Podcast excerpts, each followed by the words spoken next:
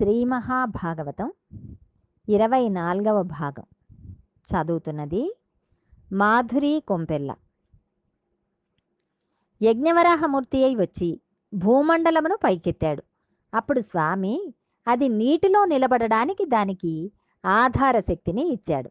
ఆ ఆధార శక్తిని ఇచ్చి మూపురమును పైకెత్తి నిలబడ్డాడు. ఇలా గోళ రూపంలో ఉన్న భూమండలమును పైకెత్తేసరికి భూదేవి పొంగిపోయి గాఢంగా ఆలింగనం చేసుకుంది. తత్ఫలితమే నరకాసుర జననం. ఈ దృశ్యాన్ని చూసిన ఋషులు పరమాత్మను అనేక విధములుగా స్తోత్రం చేశారు. అప్పుడు స్వామి వారందరికీ అభయం ఇస్తున్న సమయంలో హిరణ్యాక్షుడు యుద్ధమునకు వచ్చాడు. ఇద్దరి మధ్య భయంకరమైన యుద్ధం జరిగింది. ఒక స్థితిలో హిరణ్యాక్షుడు ప్రయోగించిన గధా ప్రహారమునకు స్వామి చేతిలో గద జారి కింద పడిపోయింది.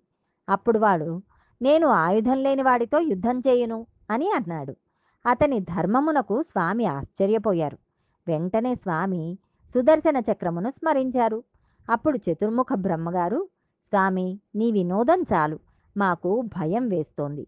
వాడు నిన్ను అలా గదతో కొడుతుంటే మేము చూడలేకపోతున్నాం. వాడిని సంహరించి ఉద్ధరించు. వాడికి ఒక శాప విమోచనం అయిపోతుంది అన్నారు. అప్పుడు స్వామి సుదర్శన చక్రమును ప్రయోగిస్తే వాడు ఒక పెద్ద గదను ప్రయోగించాడు. ఆ గదను స్వామి అలవోకగా పట్టుకుని విరిచి అవతల పారేశారు. పిమ్మట ఆదివరాహమూర్తి హిరణ్యాక్షుడి గూబ మీద ఒక్క లెంపకాయ కొట్టారు. అంతే వాడు కింద పడిపోయాడు. నాసికారంధ్రముల వెంట కన్నరంధ్రముల వెంట నెత్తురు కారిపోతూ ఉండగా కిరీటం పడిపోయి తన్నుకుంటున్నాడు. ఇప్పుడు దితికి అర్థమైంది. తన కొడుకును శ్రీహరి సంహరిస్తున్నాడని అర్థం చేసుకుంది. ఆవిడ స్తనములలోంచి రక్తం స్రవించింది. శ్రీహరి హిరణ్యాక్షుడిని తన రెండు కోరలతో నొక్కిపెట్టి సంహరించాడు. హిరణ్యాక్ష వధ పూర్తయి ఆయనకి ఒక శాపం తీరిపోయింది. పిమ్మట స్వామి భూమండలమును పైకి ఎత్తారు. ఆది వరాహమై యజ్ఞవరాహమై ఆనాడు రెండు కోరలతో భూమండలమును సముద్రంలోంచి పైకి ఎత్తుతూ తడిసిపోయిన ఒంటితో నిలబడిన స్వామి మూర్తిని ఎవరు మానసికంగా దర్శనం చేసి చేతులొగ్గి నమస్కరిస్తారో అటువంటి వారి జీవనయాత్రలో ఈ ఘట్టమును చదివిన రోజు పరమోత్కృష్టమైన రోజే వారి పాపరాశి ధ్వంసమైపోతుంది. వ్యాస భగవానుడు గృహస్థాశ్రమం అనేది ఎంత గొప్పదో గృహస్థాశ్రమంలో ఉన్నవాడు తరించడానికి ఎటువంటి మార్గమును అవలంబించాలో ఎటువంటి జీవనం గడపాలో అందులో తేడా వస్తే ఏం జరుగుతుందో? భోగం అంటే ఏమిటో? దానిని ఎలా అనుభవించాలో? అలా భోగమును అనుభవిస్తే పొరపాటు లేకుండా ఎలా ఉంటుందో చెప్పడానికి ఒక అద్భుతమైన ఆఖ్యానమును చూపించారు. అది దేవాహుతి కర్దమ ప్రజాపతుల జీవితం. స్వయంభువు అయిన బ్రహ్మగారు కొంతమంది ప్రజాపతులను సృష్టి చేశారు. అటువంటి ప్రజాపతులలో ఒకరు కర్ధమ ప్రజాపతి. ఆయన మహాయోగి పుంగవుడు. అటువంటి కర్దమ ప్రజాపతిని సృష్టి చేసిన పిదప ఆయనను బ్రహ్మగారు పిలిచి ఒక మాట చెప్పారు. నాయన నువ్వు ప్రజోత్పత్తిని చెయ్యాలి. ఇంకా సృష్టి కార్యమును నిర్వహించాలి. నీకు అనురూపయ్యై నీతో పాటు శీలము సరిపోయే ఒక భార్యను స్వీకరించి సంతానమును కను. ఇది నా కోరిక అన్నాడు. ఇది బాహ్యమునందు కర్దమ ప్రజాపతి జీవితం. కర్దముడు తండ్రి మాట పాటించాలి అని అనుకున్నాడు. అప్పుడు సరస్వతీ నదీ తీరంలో కూర్చుని శ్రీమన్నారాయణుని గూర్చి పదివేల సంవత్సరములు తపస్సు చేశాడు. అప్పుడు స్వామి ప్రత్యక్షమయ్యారు. సాధారణంగా భగవద్ దర్శనం అయినప్పుడు భక్తుని కన్నుల వెంట ఆనంద భాష్పములు కారుతాయని చెప్తాం. కానీ ఇక్కడ కర్దమ ప్రజాపతి తపస్సును మెచ్చిన శ్రీమన్నారాయణుని కన్నుల వెంట ఆనంద భాష్పములు జారి నేల మీద పడ్డాయి. అది ఎంత విచిత్రమైన సంఘటన అంటే ఆయన కన్నుల వెంట కారిన బాష్ప బిందువులు ఎక్కడ పడ్డాయో ఆ పడిన చోట ఒక సరోవరం ఏర్పడింది. అది సరస్వతీ నదిని చుట్టి ప్రవహించింది. ఈ సరోవరమును బిందు సరోవరము అని పిలిచారు. పరమాత్మను చూసి కర్దమ ప్రజాపతి ఈశ్వర నీవు కాలస్వరూపుడవై ఉంటావు. కాలము అనుల్లంఘనీయము. అది ఎవ్వరి చేత ఆపబడదు. అది ఎవరి మాట వినదు. దానికి రాగద్వేషములు లేవు. దానికి నా అన్నవాళ్ళు లేరు.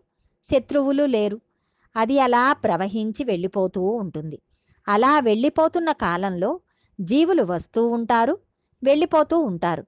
దానికి సంతోషం ఉండదు దుఃఖం ఉండదు. అలా వెళ్ళిపోతున్న కాలమునందు అల్పమైన భోగముల యందు తాదాత్మ్యం చెందకుండా నిన్ను చేరాలి. నిన్ను చేరుకోవడానికి అపారమైన భక్తి ఉండాలి. భక్తితో కూడి గృహస్థాశ్రమంలో ఉండి భోగం అనుభవించాలి. ఆ భోగము వేదము అంగీకరించిన భోగమై ఉండాలి. ఆ భోగమును అనుభవించి వైరాగ్యమును పొందాలి అని అన్నాడు. ఇటువంటి స్థితి కలిగిన కర్దమ ప్రజాపతిని శ్రీమన్నారాయణుడు నాయన నీవు ఏ కోరికతో ఇంత తపస్సు చేశావు? అని అడిగారు. అంటే ఆయన నేను చతుర్ముఖ బ్రహ్మచేత సృష్టించబడ్డాను. చతుర్ముఖ బ్రహ్మ నాకు ఒక కర్తవ్యోపదేశం చేశారు. నన్ను ప్రజోత్పత్తి చేయమని సంతానమును కనమని చెప్పారు. నా తండ్రి మాట పాటించడం నా ప్రథమ కర్తవ్యం. ఆయన మాట పాటించాలి అంటే ప్రజోత్పత్తి చేయాలి. అంటే నాకు సౌశీల్య అయిన భార్య కావాలి అని అద్భుతమైన స్తోత్రం చేశాడు. ఆయన స్తోత్రమునకు పరమాత్మ సంతోషించి కర్దమ ప్రజాపతి నీ స్తోత్రమునకు నీ మాటకు నేను చాలా సంతోషించాను. నీకు కావలసిన భార్యను నిర్ణయించాను. ఎల్లుండి ఇక్కడకు స్వయంభువ మనువు వస్తున్నాడు. ఆయనకు అకూతి దేవహూతి ప్రసూతి అనే ముగ్గురు కుమార్తెలు ఉన్నారు. అందులో దేవహూతి అనబడే ఆవిడ నీకు తగిన కన్య. దేవహూతిని రథం మీద కూర్చోబెట్టుకుని వచ్చి పిల్లను ఇస్తాను స్వీకరించమని అడుగుతాడు. ఆ పిల్లను స్వీకరించు. మీరిద్దరూ గృహస్థాశ్రమంలో తరిస్తారు అని ఆశీర్వదించి స్వామి గరుడ వాహనం మీద కూర్చుని గరుడుని రెక్కల సవ్వడి వినపడుతుండగా వెళ్ళిపోయాడు. గరుడుని రెక్కలు కదుపుతున్నప్పుడు ఒక రెక్కలోంచి ఋగ్వేదము ఒక రెక్కలో నుండి సామవేదమును కర్దమ ప్రజాపతి విన్నాడు. గరుడ వాహనం అంటే ఒక పక్షి కాదు సాక్షాత్తు వేదమే. వేదంచేత ప్రతిపాదింపబడిన బ్రహ్మమే శ్రీమన్నారాయణుడు. వేద మంత్రములను విని ప్రజాపతి పొంగిపోయాడు. కర్దమ ప్రజాపతి నిర్మించుకున్న ఆశ్రమ వాటిక ఎంతో అందంగా ఉంది. శ్రీమన్నారాయణుడు చెప్పిన రోజు రానే వచ్చింది. స్వయంభువ మనువు చేతిలో ధనస్సు పట్టుకుని రథం మీద తన భార్య అయిన శతరూపతోటి తన కుమార్తె అయిన దేవహూతితోటి వచ్చి కర్దమ ప్రజాపతి దర్శనం చేశారు. కర్దమ ప్రజాపతి వయసులో చిన్నవాడు. కానీ జ్ఞానం చేత పెద్దవాడు.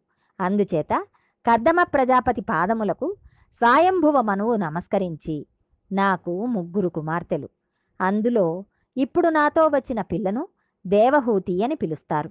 ఈ దేవహూతి నీకు తగిన సౌశీల్యము కలిగినది. నారదుడు మా అంతఃపురమునకు వచ్చినప్పుడు నీ గుణ విశేషములను వర్ణించి చెప్పేవాడు. నీ గుణములను విన్న తర్వాత నిన్ను భర్తగా చేపట్టాలనే కోర్కే నా కుమార్తె యందు కలిగింది.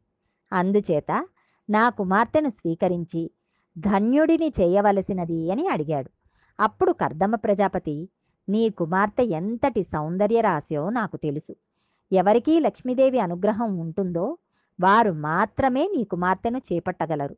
నా యందు లక్ష్మీదేవి ప్రసన్నురాలు అయింది. అందుకే నాకు ఇటువంటి భార్యను ఇచ్చింది. నీ కుమార్తె నాకు భార్య కావడానికి తగినదని శ్రీమన్నారాయణుడు నిర్ణయించి మొన్నటి రోజున చెప్పాడు. అందుకని నేను నీ కుమార్తెను భార్యగా స్వీకరిస్తాను అన్నాడు. కర్దమ ప్రజాపతి దేవహూతిల వివాహం ప్రపంచమునందు మొట్టమొదటి పెద్దలు కుదిర్చిన వివాహం. ఈ వివాహమే మనందరికీ మార్గదర్శకం. శ్రీమన్నారాయణుడు కర్దమునికి కొడుకగా పుడతానని వరం ఇచ్చాడు. వివాహానంతరం స్వయంభువ మనువు కూతురును కర్ధమునికి అప్పజెప్పి భారమైన గుండెతో వెనక్కి తిరిగి చూస్తూ వెళ్ళలేక వెళ్ళలేక తన రాజ్యమునకు తిరిగి వెళ్ళిపోయాడు. ఆయన అలా వెళ్ళిపోతున్నప్పుడు సరస్వతీ నదీ తీరంలో ఉన్నటువంటి మహాపురుషులను అందరినీ సేవించాడు. భగవదానుగ్రహంతో మరికొంత భాగం రేపు తెలుసుకుందాం.